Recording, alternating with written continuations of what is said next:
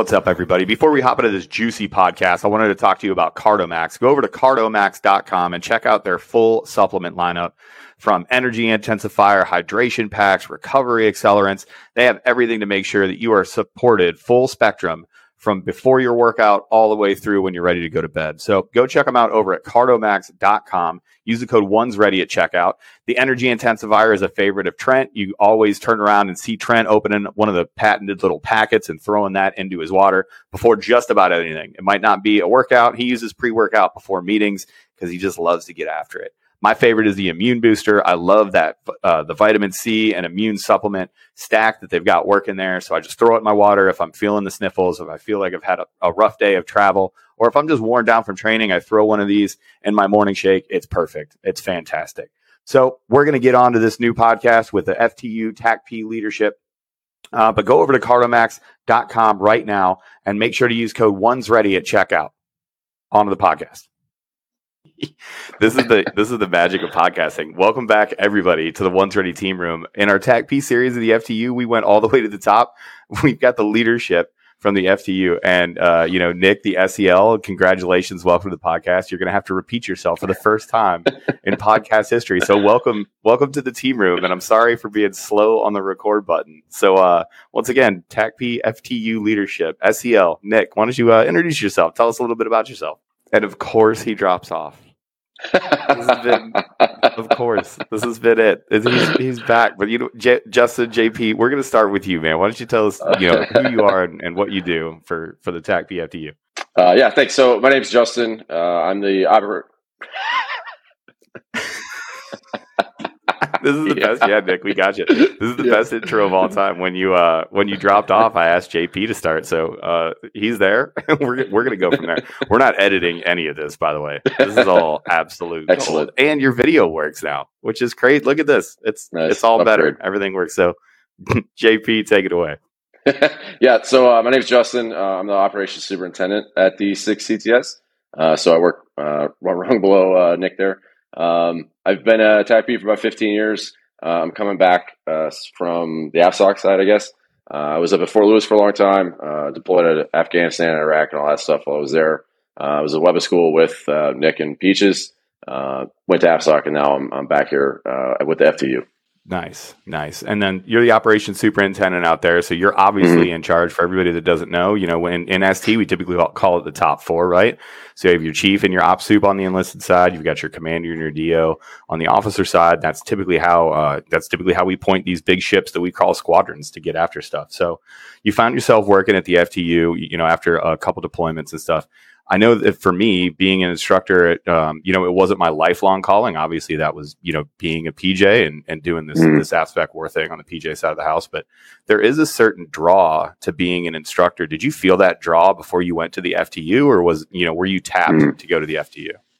Uh, well, I did. It was a ad you had to volunteer for and, and do an interview and stuff. So um, it was a choice. I mean, I wanted to come back. I was an instructor at the the weapon school for three years. So um, right and I've been a JTAC I, JTAC instructor for I don't know how long. So uh, you're always teaching, you're always mentoring people. Your your job is NCO general, right? You're always teaching.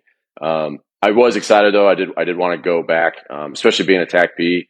Uh, leaving AFSOC, it was kind of like going home. You know, I'm I'm going back to to the community that uh, that is my community, right? Uh, and it was it is exciting to to work with the uh, the next batch of guys and uh, even the instructors there. I mean, obviously you guys had Lucky and Breen on. I knew Breen in Washington uh, Lucky's awesome, and and so just uh, working with those guys is a lot of fun too. Yeah, outstanding. We got we got Peaches back, we got Nick back. I don't know if anybody can talk right now, but this has been I'll tell you technically it's been the most challenging. You know what I mean? Peaches, do you have audio? Are you? He doesn't, and it's so cute. It's great. Nick, I see. Uh, I see you're back now. You want to uh, you want to hit us off as the SEL, the FTU TACP or the TACP FTU. Uh, can you tell us basically, you know, how it is that you found yourself there, a little bit about your background. Yeah, first thing first, apologies for cutting out. Internet sucks where I'm at, but um, can you hear me? Just want to make sure I'm loud and clear. Hey, brother. So uh, I got cut off when I was uh, saying hello, but real quick, just want to rewind. Want to thank uh, One's Ready, you Trent Peaches for what you do, brother. You gave the uh, AFSPECWAR community a voice. Uh, thank you for uh, talking to key leaders, decision makers uh, within our community, and letting those who want to come into the community uh, you know, be informed with with what to expect uh, moving forward as we're evolving uh, to the future. Uh, with that said, my name is Nick Corona. I'm the uh, senior enlisted leader for the 6th Combat Training Squadron here at Nellis. Uh, a little bit about myself. I'm not going to tell you how long, but been over 20 years. Been there for 20 years. I'm, I'm probably that guy who's still around who can speak to what Afghanistan was like back in 2003. So that lets you know a little bit about how long I've been in. Um, been at the 6 CTS for about a year and, and really excited uh, training has been uh, probably about 10 years of my experience in the Air Force. So uh, very happy to be here and lead the, uh, the Gators moving forward.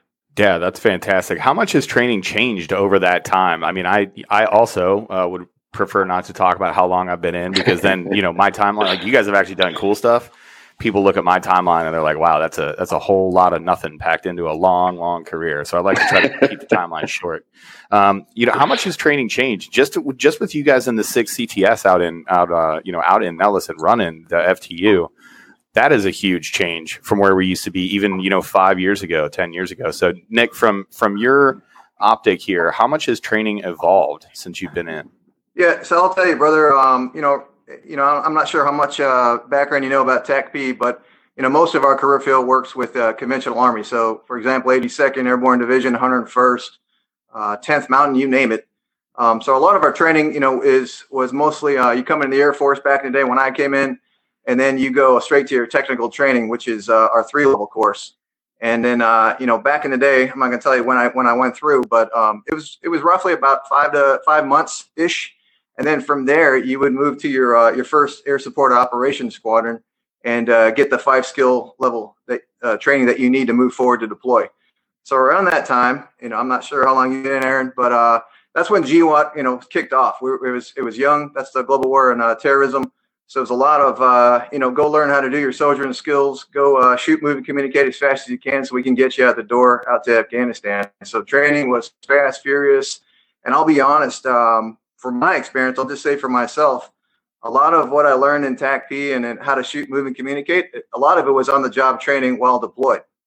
And uh, you know, today um, deployments have you know slowed down a little bit uh, for the TACP community. Um, and what it what's what it helped us do is is fine tune our craft uh, and, and, build this FTU, this formal training that we have now to uh, you know fine tune and, and go against the, the future threat, whatever that may be. So, uh, in my opinion, training has in, advancedly advancedly uh, increased.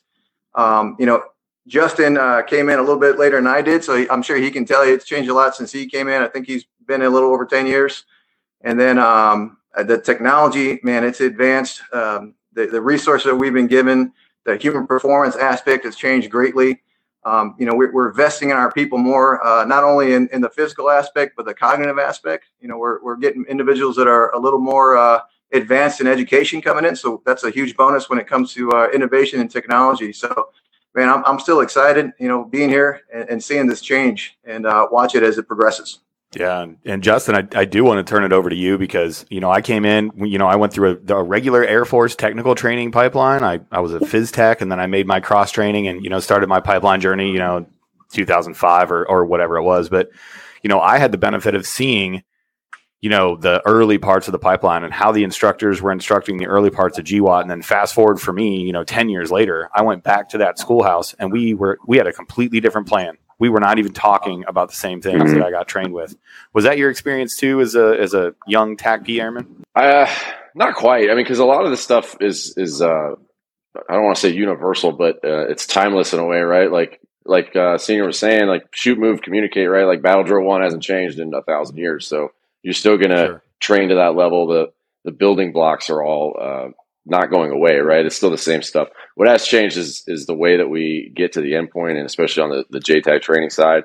Um, like he mentioned, like Iraq and Afghanistan, where you went there to train, right? Like it was part of your your development. Was you'd finish tech school, um, you you maybe knew what you were doing, you were enough to be dangerous, right? And then you'd go on a deployment, and that's when you like finally figured out how you, how to do your job.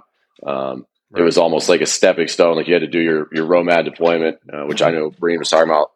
Then you could go to JTAC QC. Then you could maybe deploy as a JTAC, right? Like so, this was almost just built into the way we did things. On the formal training side, um, there's been a lot of changes. When I went through, it was in Florida, you know, back when it was hard, uh, and now it's in right, uh, Texas. Um, Yeah, yeah. Now it's in Texas with the, the phase one guys you talked to and Chris and those guys out there. But a lot of the skills are I don't think they are they took really anything out other than like old outdated radios we don't use anymore. But all they've done right. is add, uh, made it made it harder, longer, uh, taught more skills that you need to know before you're in, in Iraq or Afghanistan, not figure out why you're right.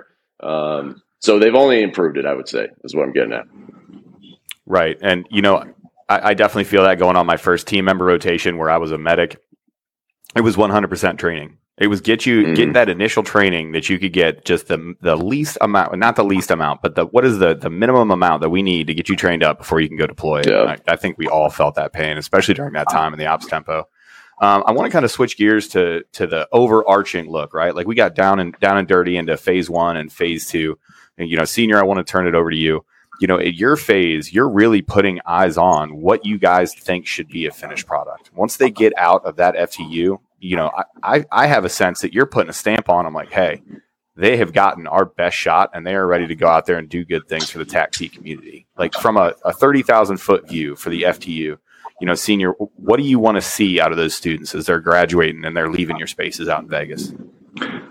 Well, I'll tell you what, Aaron, um, I've been getting here. So since I've been here at the six for about a year, you know, we've had the opportunity of of um, you know talking to commanders at the ASOS, and and that's a question that we we ask them exactly. You know what what is the product that you're getting? Are you happy with what you got at the ASOSs? Um, is there improvements and, feedback you for us?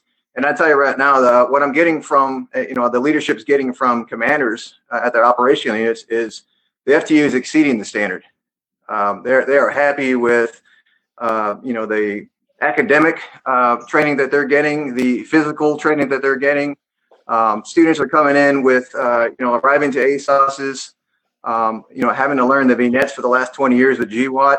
Uh, they're coming more advanced uh, technical savvy, uh, better critical thinkers and decision makers. They're, they're individuals that could, um, you know, like all AFSPECWAR wants, is individuals that can work in the gray, think outside the box, take initiative and then show up, uh, you know, first day at the operational units as as leaders and have that mindset and confidence. So definitely uh, walking out the door. That's that's one of our big uh, goals is have them leave here better than when they got here. And that training starts at development before they hit basic training, right? And it keeps evolving through basic, through uh, through preparatory course, all the way through the three level, and then day one when they uh, hit Chris Garcia and his team over at Phase One and at Camp Bullis. But uh, man, these guys are coming a lot smarter, a lot sharper critical thinkers, innovators, and then hungry for more. And then the problem that we're having is feeding them opportunity. There's there's there's not enough to go around, and, and that's what we're searching for is giving them more and more opportunity to go excel and, and be the best uh, TACP AFSPECWAR airmen that they could be. So that's uh, in a nutshell, brother. Um, exceeding the standards what I'm getting for the operational units. So that, that's happy to hear from my end, but obviously there's always room for improvement. Always. Yeah, and if we're not looking at our own processes and really pulling them apart and, and figuring out where we're weak, you're never going to have that gold standard that gold standard program. You have to be looking for those areas to get better. And I'm glad that you did bring this up. We've answered it a couple times, right? Like things are slowing down. I I, I keep hearing, although my ops tempo is going nowhere, people keep telling me things yeah. are slowing down. And you know, sitting up here at the two two, um, you know, yeah. JP, you're obviously an alum of of the Pacific Northwest up here, but uh, it ain't mm-hmm. slowing down that much, but we do keep hearing it, right? And we've talked about it a couple times, and, and usually what we say after talking to our friends is, you know, listen, there, there's not three theaters of DTAC environment going on right now. There's not, you know, Afghanistan and 10 locations and, you know, 10 locations in Iraq like it used to be in that 2003 to, you know, really 2020 time period. So, you know, JP, how are, how are you talking to the students? And, and more importantly, what mission sets are you guys looking at? We can't fight the last 10 years war, right? Like Right. Going to a compound, cordon, call out, and calling in a 500 pounder, like those days are over. Like we're not we're not doing that right now, right? Um, we may in the future, sure, but um, we're not doing it right now. There's a next fight that's coming. How are you keeping your students focused on that next fight even when people are sitting there going, you know, hey, things are slowing down. We don't have as much job. You know, Justin, I'll, i want to hear both your answers because I think it's yeah. important. But Justin, we'll start with you. It's definitely it's definitely tough, and I mean, the only way to do it, and we actually kind of have this little speech when the classes get to us, and we're the last five weeks of their pipeline, right? So they're almost done. Right. Um, yeah, you honestly, right. you just kind of have to be honest. Um, you know, no, you're you're not going to be out the door to Afghanistan three months after you, you graduate the pipeline. It's that is not happening, right? Uh, but kind of what you're talking about is, well, you're still going to NTC or JRTC or on training evolutions or there are other deployments that they're not to get your gunfighting on, but there's still bad people out there. There's still stuff going on. Um, so people are probably away from home just as much as they were. Uh, they're just, oh yeah, unfortunately or fortunately, depending on how you look at it, you know, they're not in a shooting war. Um, right. So that piece yeah. is certainly uh, slowed down. That's what you know everybody keeps alluding to. The problem, though, and then I think it is difficult, is is staying ready. Um, you know, there's that that saying like uh, luck is when opportunity meets preparation, and that that sort of thing. Like, I don't think the guys that invaded Afghanistan on the back of a horse knew where Afghanistan was September fifth, two thousand one. You know what I mean? So that's how the yeah, next one's going to go. what a, yeah, what a like, great Oh man, what a great visual to, to kind of explain it. Yeah, the guys that were riding around on horses dropping bombs probably didn't know what it was going to look like 15 years later either. Man, that's that's fantastic. Yeah. Um, so yeah, you know, and especially Jesus, sorry, uh, especially with the uh, the conventional side of things, you know, TACP is a conventional asset. Like we, 99.9 percent of career field is going to be with the, the conventional army, and the conventional army is a sledgehammer, right? So what you're right. staying ready for is that thing to come out and destroy somebody, right? We took Iraq out in four days, right? So uh, the guys got three Bronze Stars with Valor in four days, right? So uh, that opportunity will come around. If you look at history, right, Barrett goes to war fairly regularly. Uh, and right. so it's staying ready. Your job is to stay ready and be ready for the next one, uh, so that you can be the guy on a horse or riding a tank or whatever guys are gonna are gonna do next, right? So that's kind of the speech that I have to give but I fully acknowledge it's hard. I mean, it it's hard. Oh, we we feel the exact same thing, and you know, sometimes you are sitting there and you you almost don't know what to say. You know, for yeah. us, for PJs, it's a little bit easier because I can look at a guy and go, you know, you know, it's funny to be on the STS side and you know have a, a controller and SR guy be like, what what do you what do you mean? You guys just sit here and sort of wait for a mission? We're like, yeah, there's a whole training plan. You don't go out on target every night. Like this is this is what yeah. sitting alert is. And the guys are like, oh, this is terrible. You're telling me this is just like training. It's just you, are taking incoming every day. I'm like, yeah, it's, yeah. Uh, welcome, welcome to a, a standard like CSAR deployment. CSAR right. means come sit and relax for a reason, baby. You know what I mean? um, but it's it's hard to it's hard to describe that to a younger a younger because again, they're almost always righteous. They're mm-hmm. almost always looking at you like, hey. I want to come in here and I want to do the job and I want to do the job to the best of the ability and the the full explanation, the full like realization of that job is getting into a gunfight and saving the day with a bomb. Like, am I going to, you know, get to be able to do that soon? Mm-hmm. And for a long time, that answer was yes. And now that answer yeah. is, listen, maybe, but we need you to do these other things anyway. Um, yeah.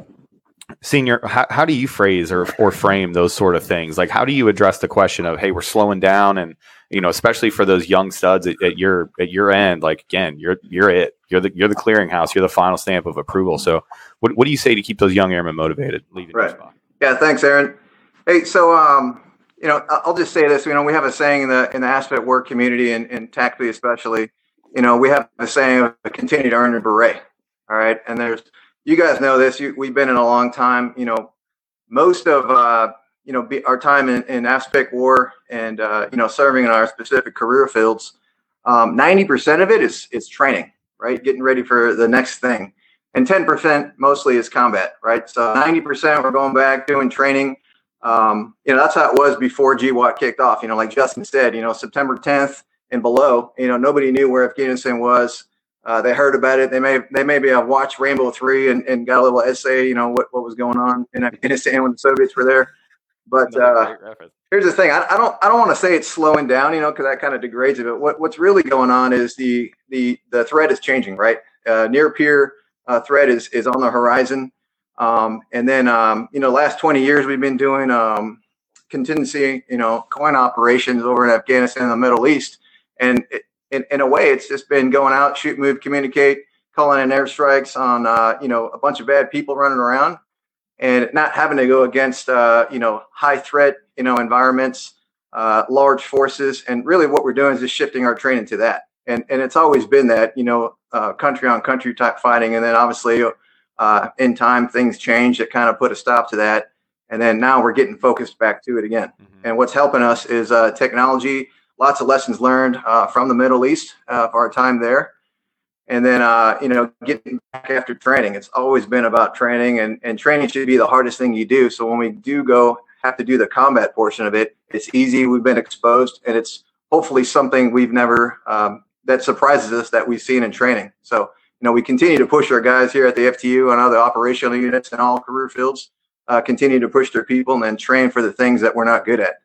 So th- those are the things that we tell our, our FTU guys, our young cats coming up um, you know, they we we do provide them uh, a lot of lessons learned we got from uh, GWOT, the ones that are still around, and then uh, we talk about a lot of vignettes of things that we did right, things we didn't do well, and how can we improve them down the road.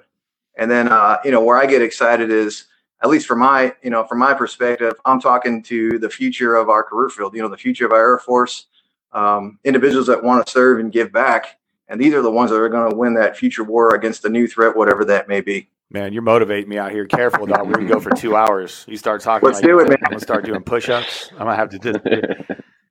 no, I, I, I love it. I love it, and I hear I hear a ton of stuff. Eh, you know, reflections in there that you're doing the right thing. Like, did we learn from GWOT? Did we learn those lessons? I'm even more interested in how how closely are you guys staring at the Russia Ukraine problem? Because we te- we keep talking that we're going to go into this LSCO environment. We've got a LSCO war and a DTAC happening right now in the Ukraine and in you know mm-hmm. east or Western Russia, if you want to look at it, Eastern Ukraine. So, how much are you guys staring at that problem? And you know, be honest with me here, Nick. When you see all of these films of all of these heavy armor rolling around, does your does your mouth just water? Like, do you get a tingly in your hands where you start making up nine? I have to imagine that's what it is. Aaron, so I, I get sad, man, that I'm getting old. I'm, I'm, seeing the light at the end of the tunnel for my career. Here's the rank for us. Let me go back and be a, a senior airman, young JTAC, and, and you know go take care of business. So absolutely, man, I'm excited for these guys going forward. If it turns into that in that sense, that's what we came in to do, and that's what we're looking for. Right.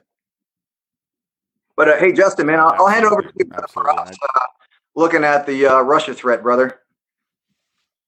No. So there's this is actually I think you feel like you've been sitting in on these conversations that our career field's having, Aaron. Uh, so yes, the that means we have access. Yeah, this uh, yeah, this uh, this comes up all the time, right? Uh, there's always the, the they, the ominous they is always like you know you got to go back to Russia or kind of go back to Russia, right? Because it's Cold War. Uh, you got to look at China. You got to look at all these future problems. Um, fortunately or unfortunately, again, depending on how you look at it, like at the at where we're teaching, it's that those basic foundational skills, and we're gonna you know get higher or harder and, and more into the advanced stuff. But just like I said, Drill One hasn't changed. Like doing nine lines on tanks hasn't changed either. And when you're at the level um, that we're working with, it, it kind of doesn't matter is if is the threat uh, you know Russian made or, or Chinese made or, or whatever. Like I need my guy to plot that on a map and execute the things that he's supposed to do. Uh, we're not having high level debates about you know where it came from and everything and everything else. So the scenario is at what was JTAC QC, what is now phase two, um, they've always been primarily that LSCO or MCO. That phrase keeps changing. Uh, GPC, mm-hmm. all those things, right? So yeah, um, right. they've kind of always been that way. Um, and as we learn things, we we update what we're doing. We're certainly that is the what everybody's looking at, right? Russia, Ukraine, China, all that stuff. Um, that yes, that's on everybody's mind. At the same time, it's like I, I need you to show up at the right place at the right time and do the things that I'm telling you to do, uh, and we can have those debates, uh, the higher level debates later. Um, and then I'm also one of those guys. It's it's important to me that we don't just completely brain dump uh, GWOT stuff. Uh, I, it was right. like 10 years ago, people started going like, well, you know, coin's easy. We got to start looking at this other stuff. And then we did 10 more years of getting it on in, in Iraq and Afghanistan. Like there's still guys said, getting it on. Yeah. So like, this is, Whoever this is not over. Easy. yeah. you just go ahead and point them to no country winning a coin engagement in the history right. of the world. Oh, oh, we got this coin thing figured out. No. Do we? yeah, right. Yeah, to, yeah, that's news to quite a lot of people. I think that's a uh, yeah. that's a pretty big move. Um, so how have you guys managed that training? And, and again i'm trying to like bridge the gap right? Because we get so many questions. We get frustrated when people are like oh well we don't know what we're going to do and we don't know what environment we're going to work in and i'm not going to be able to do this. When we look at what you guys are doing we're like oh they're t- no they've totally fixed all those questions. What i'm trying to do is i'm trying to bridge the gap between that brand new person that doesn't know what they don't know right? And you guys who are literally planning for the next thing because you've used your i mean what is it like 60 years between the three of us of you know military experience that are sitting on this Yeah. call right now um, you know there are people in rooms that are looking at problems and we're like we think this is where we're going to go and it's hard to articulate that to those young airmen to those young Mhm. to those young TACP um, you know men and women that really just want to do righteous stuff that really want to get Mhm. in and go get after it um, so that's that's a big challenge for us what are what are some challenges that you guys face at the FTU. Obviously, the integration of a new tool is always going to be tough, right? Like you get it, you get a Mhm. 163. The 163 sucks. I get it. It's too hot. whatever. Blah blah blah. Like whatever I'm supposed to say about all the antennas or whatever whatever gripe Right. about the 163. But I was saying the same thing about the 152, and they took my 148 JEM from me, which is unequivocally the world's best radio. You know what I mean? Uh, That's a hot take. It's, that's a hot world's best radio, 148 JEM. Holler at me. Um, it's the, the world's dumbest take from a PJ. Um, what other challenges are you guys seeing with the integration of technology, with you know finding new ways to get after old problems? Um, you know, is is that changing your battle drill one, like in, including that technology, or are you guys straight up just like, listen, you can add on whatever technological piece we got later, but we need you to do these basic things here. Yeah. Hey, Aaron, this is uh, Nick, man. I'll, I'll go ahead and kick that off uh, first. So, uh, first thing I want to say, man, is is I think the whole DoD is going through the same problem. So, like a, a cultural training shift, right? So, um, the two domains that, at least in my career, that I've been very familiar with, probably with most people in the DoD, is is land and land and um, and air, right? Operations. The new ones, the new do- domains that we all got to get smart on are uh, what C. I, I know for the TACP, definitely C and maritime uh, cyber and space are the are the new uh, domains uh, moving forward. And uh, you know, a big challenge for us is, um, at least in TACP, you know, we don't have a lot of people with with vast experiences and knowledge in, in those other three realms. Uh, heavily can talk about land and air, Right. but when, when it comes to the other domains, you know, a big thing that you know before we can get after teaching students and the inbound uh, airmen, you know, that's going to serve. Uh, us as instructors got to go and, and, and get smart ourselves and go get those experiences. And then, uh, you know, what, what's unfortunate is those are experiences aren't uh, open to everybody in the DoD. So we have issues of uh, clearance issues, Mhm. money issues. Um, the ones that are teaching, you know, stuff about space and cyber, um, you know, even them, they're they're trying to learn how they could, uh, you know, provide that kind of data to, um, you know, AFSCs within the Air Force that never had to dabble into that before. So, you know, building new curriculum, Sure. um, you know, finding out ways of, uh, you know, how to apply that to your to your current career field. That's what's hard for us. All we can do right now, at least in the TACP community, is kind of go off concepts. You know, trusting our leaders at the MAJCOM levels and above. I, I know in the past you talked to uh, uh, Chief Macias Craps at half, and he gave you guys a breakdown of TACP strategy moving forward. I know you've talked to uh, Dan Staggs, goes by Nasty over at MAJCOM. He's the uh, weapon tactics guy for us at TACP. Oh yeah. And I know uh, Chief Case TC has provided you guys some inputs on a strategy moving forward. And you know, honestly, nobody really has the answer of what we have to go do. We just have to, um, you know, get the guidance from the Air Force and the DoD itself, understand the threat, and then figure out within our own sphere of influence how we can get after the problem set. You know, and, that, and that's hard to do. I know for us, uh, we're going through uh, tons of innovation and, and technology changes. And uh, what we've done in the TACP community is, is network and integrate with a lot of uh, agencies in the D- DoD that we haven't done before mainstream. And uh, it's it's tons of collaboration, integration, and then uh, working together to solve problem sets. And, and as you're tracking, Aaron, you know, TACP and GA getting together, you know, figuring out how we can integrate moving forward uh, on the new battlefield. So that's a, that's a big thing for us too, making that a thing. And uh, I'm looking forward for that. So, Justin, I don't know if you got anything to add to that, brother. Yeah. No, I think it kind of adds into what I would say. You asked about, uh, you know, the challenges, Aaron. It's, there's there's too much stuff. That's that's the biggest challenge I have. Like as a uh, let's if you want to call it running this FTU, there's too much stuff, and at, at some point, uh, you know, we'll get feedback from the field of like, well, you guys should be teaching them this, or they should be at this level, and I agree with all of it, but I can't. I don't have time. I don't have money. I don't have spe- I don't have physical space to put them in. Like logistically, at some point, I have to say, or we have to say, like, this course is done. Here is your product. Here's your airman. Right. Here's your problem now, right? And that's those. You're an operational unit. You pick up the training from there. And so it's always uh, it is always a moving target of like what that is. Like when have we when have we done enough to to turn this guy Right. loose? Uh, and I, I don't have the right answer. I think we're doing as, as good as we can, but yeah, I would love to add another six months to the pipeline. But you know, I don't have the checkbook to do that. So uh, there we we do what we can, and we're governed by rules that I don't get to make or have a say in. You know, I can't teach them something if it's not on this, you know, master plan in the matrix somewhere. Like, so th- there's just a lot. And getting to the point that you feel good of like I have I have done my job and I have given my dudes on the on the line squadrons like another guy that, that should be there. Um, figuring out where that is is a moving target that we we're doing the best we can. You know what I mean? Right. Oh, I I feel that pain, brother. When I was, I mean, we, you know, for everybody that doesn't understand, we in AFSPEC War are some of the most flexible, um, able, multi-capable airmen. Like we can see things. You know, we get calls from our friends downrange, and this happened. No kidding. As a, as I was an instructor, we would get calls from deployed teams, and they'd be like, "Yo, here's this TTP that that is getting used out here. You guys should be teaching people how to do this, even if it's as simple as." You know, hey, we had a couple. This is no kidding, a real story. Somebody called me. and was like, "Hey, we got you know two of our two of our security element last night got into a pretty bad gunfight. One of them got pretty hurt because they were going into wadis and they weren't paying attention on the top part as they top popped up over the wadis. So now we've been working battle drills with like correct elevations and correct security when you're doing micro terrain. And all of us are like, wow, that's great input. Okay. But now it takes me eight months to write that change into the mm-hmm. training plan to get it approved by AETC or, you know, ACC and then I have to be approved to teach it, and then it has to be validated, and it has to, you know, do all these things, and it gets frustrating. But you hit the nail on the head. There's almost too much stuff. When I re, uh, basically, I was part of the team that rewrote the PJ curriculum down at the schoolhouse, and our initial, you know, offering to the career field. And I'll never forget this. I was like, okay, I can do everything you guys say you wanted.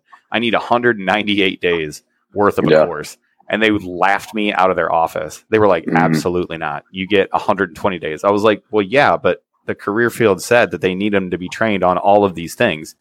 And yeah. I had a good friend of mine look at me and go, listen, sometimes your friends in the career field are stupid and they don't know what that means. And you're here to, you're here to guide them to yeah. get them to a place where, you know, you're not spending 190 days in an apprentice course. Like that's just too much. You can't spend three fourths of a year in the apprentice course. It's not how it goes. Um, from your from your optic, and I want to switch gears a little bit. I want to talk directly to kind of the attributes of the people that we're seeing because what we love here is we love taking in rumors and disinformation and absolutely smashing them. Right?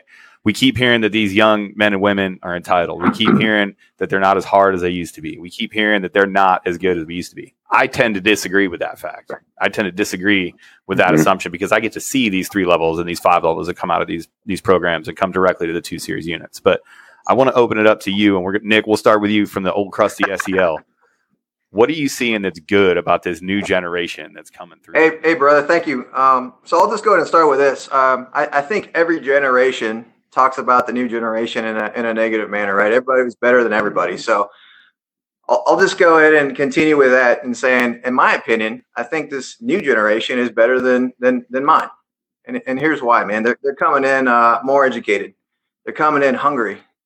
Um, I'll give anybody a high five and a hug that that wants to come in and serve our nation. You know, today there's uh, you know, military has been doing a lot of great things the last 20 years, but you know, I got kids that are uh, you know of age uh, that can come into the military. I got some in college, and I got one serving right now in in in the TACP community, and he wanted to serve.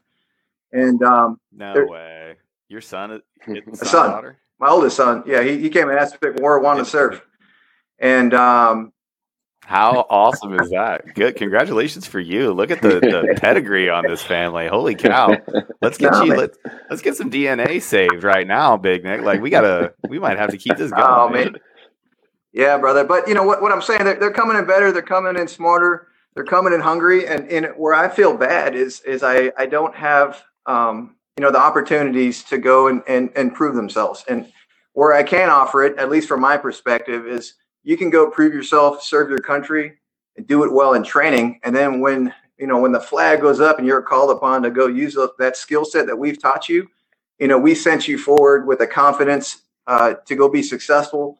We sent you forward of how to be a team player and, and you know be involved in a team and work together because as you know we can never do anything alone. And then you know number number three is just go and have fun while you're doing it. And um, you know, this new generation, I'm, I'm very excited, and I and I take it, you know, very very seriously when it comes to training because, like I was saying earlier, they are the ones that are going to go lead, uh, you know, to victory, lead our people to victory against the new threat, whatever that is, whether it's uh, near peer or LSCO, whatever you want to call it.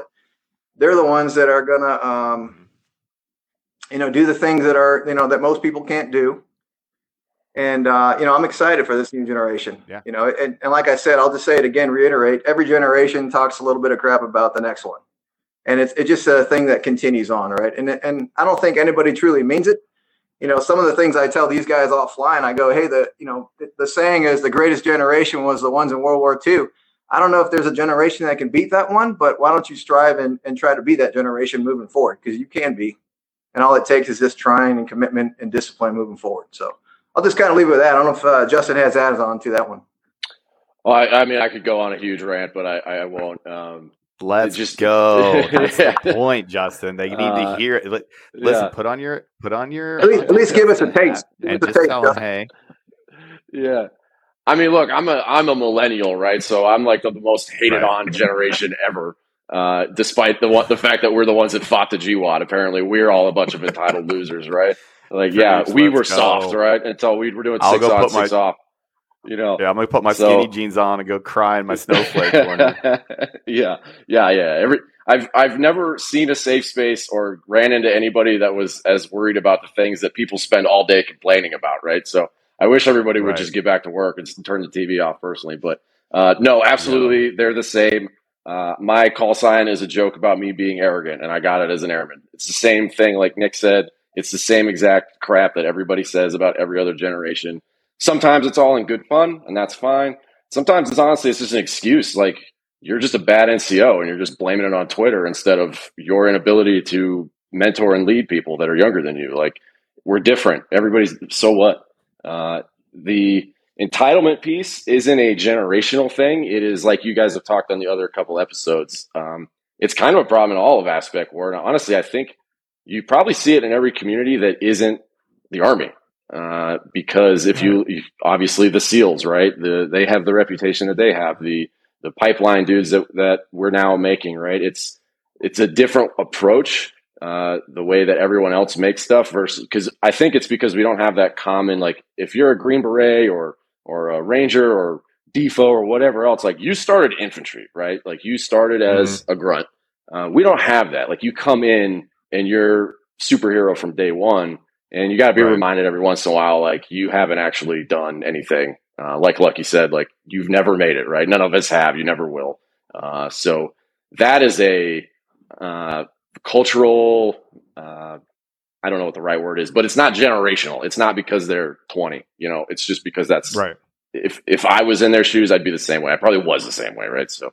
oh yeah, I seem no, to remember I, talking you know, to Vietnam era vets, and they would yeah. tell you the number one thing they're like the number one thing that you're going to have to deal with when you go to the army. You're better than them, and they know it, and they're going to smoke you for it. We're like, wait a second, we have an, we have an institutionalized, uh, yeah, condescending yeah. attitude towards our army friends, and we can't figure out why they smoke us when we go to dive school. Like that was happening in Vietnam, boys. Like, yeah, I don't know. Uh, you know what I mean? Like I always, I always tend to giggle at those sort of things, and I, I hear a ton of things that I love coming out of your mouth because I'm a big fan about this ideological shift. Sometimes going backwards is what you need to do in order to go to the future. And rebaselining and getting back to that team concept where you're really clipping into your team sergeant. When you show up at the unit, when I was a young man, you showed up and you didn't say anything. You you were an apprentice. Mm-hmm. You know what an apprentice does? He stares at the master all day long and he tries to figure out mm-hmm. how the master is doing it as good as he's doing it. You clip into that team sergeant, you get in that team training area, and you're like, all right, time to time to get down to business again. So, man, I love hearing what you're saying, and and I tend to agree with you. I don't think it's a I don't think it's an age thing either, or a generational thing either. I think just like you know, just like the senior was saying, man, the night shift always hates right. the day shift. The night shift never fills up the water bottles right. They're always leaving their yeah. trash around. They're showing up ten minutes late on turnover. Like we, uh, the the older crew is always always wary of the younger crew. So Mm-hmm. At least it's the same on your side of the fence. I, I do want to ask for some good things. What are some some things that the, the new crop of you know ANS students, you know, all the way up to to your end, because you guys are the logical end um, of the pipeline. What are some good things that you're seeing that they're doing that you, you didn't even think of? Have you have you learned anything from watching these young students go through? Uh, Justin, we'll start with you. Uh, I don't really watch them. I don't know. No, uh, There's um, I made a comment that that uh, Yeah. cones aren't real people, and I feel bad about Yeah. that. But that was, I love that you almost said it. You're like, I don't, I don't yeah, watch it's still kind of true. Yeah, yeah. Uh, they have nothing to teach me. No, um, there's um, there's probably a, a, and I think it's not necessarily. Again, it's not really a generational thing. I think it's just because they're they're young and hungry and and they're here to learn things, right? Um, I have definitely reached a point where I just I don't want to hear about new stuff, right? I don't want a new radio. I don't want to change the way I do Right. things. I'm going to wear the same plate carrier until I die. Like I'm done changing. They're they're not at that point, right? Like they're they're open to learning anything. Hey, here's a new piece of equipment. Here's how it works. Here's a new way you can integrate. Here's how it works. It's all new to them. They want to learn all of it. So that that openness and willingness to uh, learn the things that because technology is is getting better, but it's also more complicated and harder to use. Takes more training. So Right. you know the their uh, their willingness to to learn things and adapt and, and get better is uh, motivational, I guess. Um, but again, I think that's just because of the stage of of their training and the stage of their careers, not so much you know Gen Z changing the way I think about things or whatever. Yeah, absolutely. Um, Nick, have you seen anything? Have you have you watched?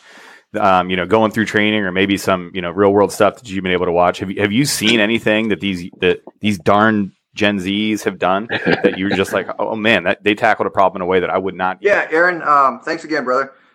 Um, so here, here's the thing: is uh, you know I'll go back to when I came in, and uh, you know Justin kind of you know tapped on a little bit, but you know back in the day it was it was come in and you know you said Aaron, look at the math sergeant, just stand by and wait to be told what to do. And um, you know with this new generation coming in, they're they're coming in open to change. They're open minded. Um, you know innovators already. And uh, what I do like is they're not the, you know, from what I've seen, at least here at the FTU, most of them are coming in and they're asking, why are we doing this and that? Why, why are we, you know, why do we have to train to that? Um, what is this new mission set? They want to, they want to understand what they're getting into and have the background of why it's so important uh, to learn this new technology, to learn this new tactic, to go do these, you know, if you want to call it dumb things uh, that they don't think is important and then you know you know understanding better why the uh, the basic fundamentals are key to success moving forward. So I, i'm a big fan of of this new generation and it's not a new it's not a bad thing as they're asking uh, questions. They're they're challenging the status quo if if they you know heard there was one. Um, and what's nice is um, you know I go I'll, I'll go back and say it again they're coming in a little more educated. When i came in uh, like the rest of my peers. We all came in straight out of high school. You know, 17. I, I turned 18 at basic, and then I went to tech school. And uh, you know, I didn't have that that um, you know advanced learning uh, background to go excel in, in the training environment. These guys are, and uh, they're finding better ways to uh, receive the data that they're given. Right when they're given an opportunity to go uh, excel and um, you know um, get after a problem set, they're you know coming in already with um, you know COA one, two, and three instead of uh, you know getting a crayon and just figuring out one way of doing things. They're they're already integrating uh, better as a team. Um, and you know I don't I'm not sure where they're getting that from. I don't know if it's just life experiences or they're a little bit more mature coming in. You know it's not the, the standard 18 year old no more, or uh, you know high school graduate. Mhm. So you know I'm a, I'm a huge fan of what I'm saying. You know they're they're open to change. They're asking questions. Uh, they want to know why we do uh, certain things, and then uh, ready to move on to the next, uh, you know, task or problem set that they're given. So I- I'm a huge fan of it, and and that, that's what I've been seeing. Um, you know, at least from my perspective, and the individuals that I do integrate with when it comes to the the student side. Nice. So we're using this as the backstop, right? We covered the entire FTU, both phase one, phase two, and then you know this episode is really going to round it out nicely, and we're going to talk about all things FTU. But I, I did want to give you a chance. I know you guys have listened uh, to to one phase one and two, or did you guys get a chance to listen to that episode already? Um, I'm, I'm going to open it up here. Like I want to, I want to give your shot. Like now that you listen to the phase one and phase two, you know, guys, I want you to talk about phase one. Like I'll give you guys each each a shot here, and and you know, you've listened to the episode, you've already heard the advice. Would there be any advice that you would give anybody to be successful? Because that's the whole idea behind this three part series, right? Is we want people to be successful at the FTU. We want to know Mhm. what problems are, are happening so we can avoid them and then what behaviors are doing well so that we can continue to emulate them and, and then go on so specifically about phase one you know if you had one or two little nuggets of joy for the for the students like hey for phase one i want you to focus on this and we'll do the same thing for phase two and then you know finally you know the end um, of the ftu so uh, how do you how do you feel about that phase one what should they be thinking about jp Uh, learning, right? Uh, the I think one thing that maybe wasn't completely made clear is, is the different prior to phase one. Uh, when a guy graduates basic training and, and all that, they're they're still on Lackland and they're at tech school, right? And you're you're a trainee. You're not a real person. You're just there, like right. trying to earn your beret, right? That's the three level course. Um, that is a different experience than what you're going to have as you go through the FTU. And I think the mass majority of the instructors, especially phase one, are are on the same page. Like you, when you get to phase one, you're already wearing your beret. Like you, you are a TACP. We now are going to make you a useful TACP. Uh, and so it is. There's a little bit more of a NCO and airman kind of relationship rather than uh, you know instructor and worthless cone that isn't a real person, right? Those are that starts to change. Um, however, you know, still formal course, still absolutely instructor student, all that kind of mm-hmm. stuff. Uh, but there there is a, there is a, a, break in the way that the, it's approached. So when you get to phase one, you're you're in the FTU, you're a three level TACP, you got this cool little badge nobody cares about and a beret, and, and you're being upgraded. A lot of the skills that that they teach at five level or at phase one, um, they are what you were taught at tech school. It's just now a step further, right? Like you do shoot, move, communicate stuff at tech school. Then you get to phase one, and you're going to learn better versions of that, right? So you're you're advancing your skills and, and getting better at things. So um, I think phase, the key to phase one is is understanding that you're there to, to learn. You're still in training. You're you're part of it's part of your your growth as a as a TACP, uh, and not at no point have you made it right. Uh, I think that's the theme that everybody keeps bringing up. Chris said it, Lucky said it. Like you're you're there to train. You're not you're not there to go party in San Diego. You're not a free man. You haven't made it. Like you're there to learn and train right. and, and get better. I love it. Phase one, senior. What you got for phase two? What should the students really be focusing on phase two? Hey, Aaron, let me let me just really quick go back to phase one, and I'll I'll, I'll transition over to phase two. Hey, so so phase one, what I yeah. what I want to um, just offer the the audience. So number one is retain the skill sets that you learn in three level because it's going to pay dividends down the road, right? And number two is stay proficient with those skill sets. So Aaron, you're, you're tracking, man. You talk to Chris. You know, as soon as those guys at three level graduate, you know, they go straight to airborne school. They go to uh, SERE training, survival training, and uh, sometimes that's like you know two month period, maybe longer. And what's not happening during that two month period is you're not uh, staying proficient at, at, your you know shoot, move, communicate skills that you learned at three level. You don't you don't have the opportunity to do anything uh, close air support related. So what I would offer is you know, stay proficient, stay in the books, uh, keep expanding your mind, and, and posture yourself to be successful when you get to phase one. And phase one, you know, the key to success is, you know, have confidence and trust your instructors at phase one because what they're doing, like Justin said, is going to expand the three level skill set you have into the five skill level set, the journeyman, and get you postured for more advanced training to be more successful moving down the road. So you got four months of that, and then moving forward to phase two and I'll, I'll start, you know, the phase two, you know, guidance, if, if you will, is stay proficient what you learn in phase one. Work together as a team. Um, you know, your your whole mission in life when you're coming through the FTU, which is you know over a year of training, almost two years for some individuals, is training. Is to be is to better yourself uh, the whole time. Is to um, not only expand on you know what you're good at, but also fixes things that you're not good at every individual going through training is going to know and, and realize and get feedback of the things they're not good at. You'll make a mistake if you don't go and expand and, and try to perfect the things that you were terrible at in training at the at the previous phase. Because when you get to phase two, you know it's it's it's five weeks. It's a hard rush, you know, training. You you get in the seat, you get here to Nellis, and uh, man, you might get some orientation brief, some admin stuff, maybe the first week called zero week and then it's moving right into uh, learning how to drop bombs from the sky, right? And you know, it goes back to five, basic fundamentals. You know, what I'm hearing from our instructors here at, at Strike Phase is, you know, keep it simple. You know, stay in the books and uh, memorize and understand, and be ready to apply the the 12 steps of CAS execution. Uh, be familiar with your your JFire guide and, and learn TTPs. Um, you know, integrate and coordinate with the class that just graduated before you and and learn from their mistakes and understand better what what you know what they did and what they did good and what they didn't do so well. So you know, as you come to strike phase, you're you're more successful. Um, uh, you know, be ready to to uh, you know talk clearly and concisely. uh, to be better uh, critical thinkers. Uh, and the way to be a better critical thinker is, you know, doing the nerdy stuff that most of us don't want to do is get in the books and read and actually understand what's black and white. Because if you don't know how to do things uh, the right way, you know, you're definitely not going to do very well when you have to take the shortcut or, or abbreviate something and, and you know, uh, change your tactics. So critical thinking is huge. That, that's a big thing. I think uh, the whole DoD is asking individuals to do is, is get better at critical thinking. And the hard part is how do you train to that? And you know, the only way to get better at critical thinking and thinking outside the box is actually going and, and falling on your face a little bit here and there and learning from those mistakes. And then uh, the key to that is coming back and fixing those mistakes, things that you failed at. And then what you want to do going forward, at least uh, in the FTU, is no instructor, no cadre wants uh, to to talk uh, to students and talk about the same mistakes over and over because then that kind of goes down that rabbit hole of maybe this isn't for you.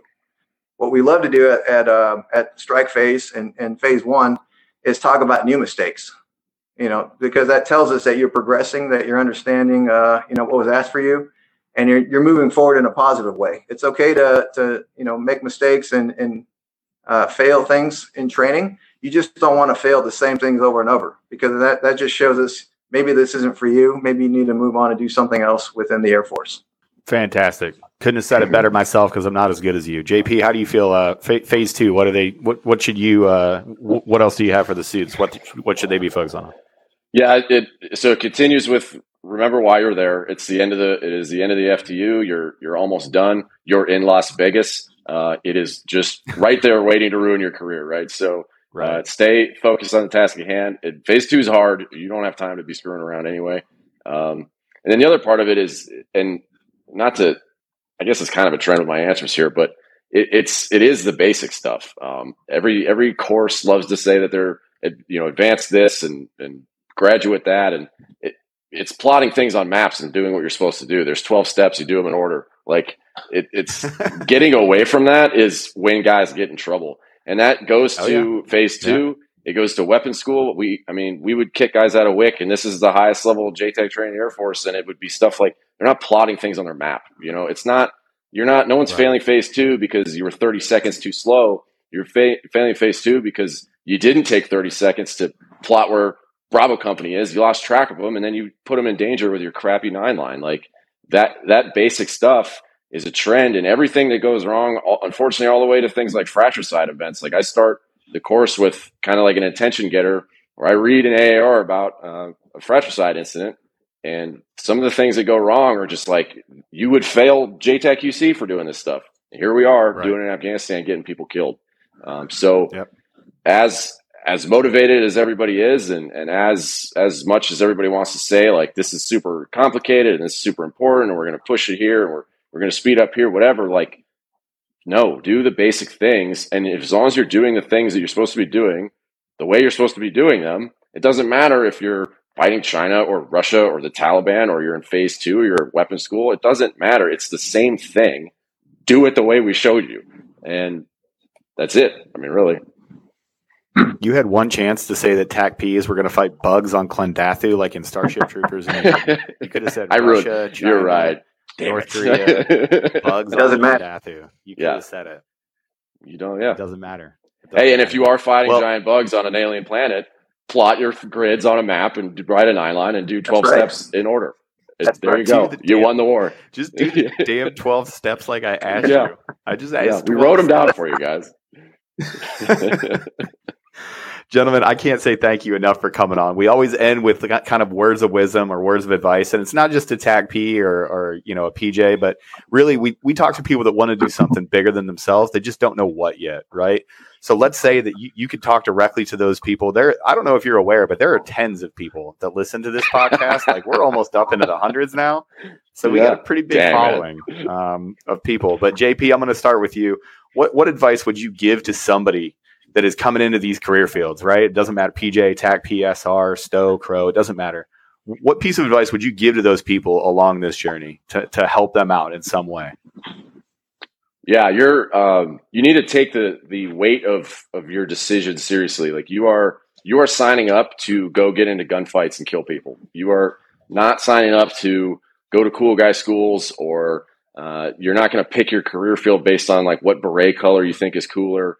Uh, your TACP is not going to be your backup plan. Like if you you fail PJ because you're a bad dude, you're not coming to TACP. You're going to go watch Jets for four years and get kicked out. Like uh, you're joining serious career fields to do serious shit, and you need to be ready to do that. And you need to remember why you're doing it, uh, and that's going to apply for your entire career because we talked about it, right? Like you're not going to have an Afghanistan date before you even graduate tech school. You're going to have years of, of who knows. We have no idea what's going to happen. And then one day it might be you on the back of a horse or riding an M1. Like it, you don't know. You have to stay ready for that stuff.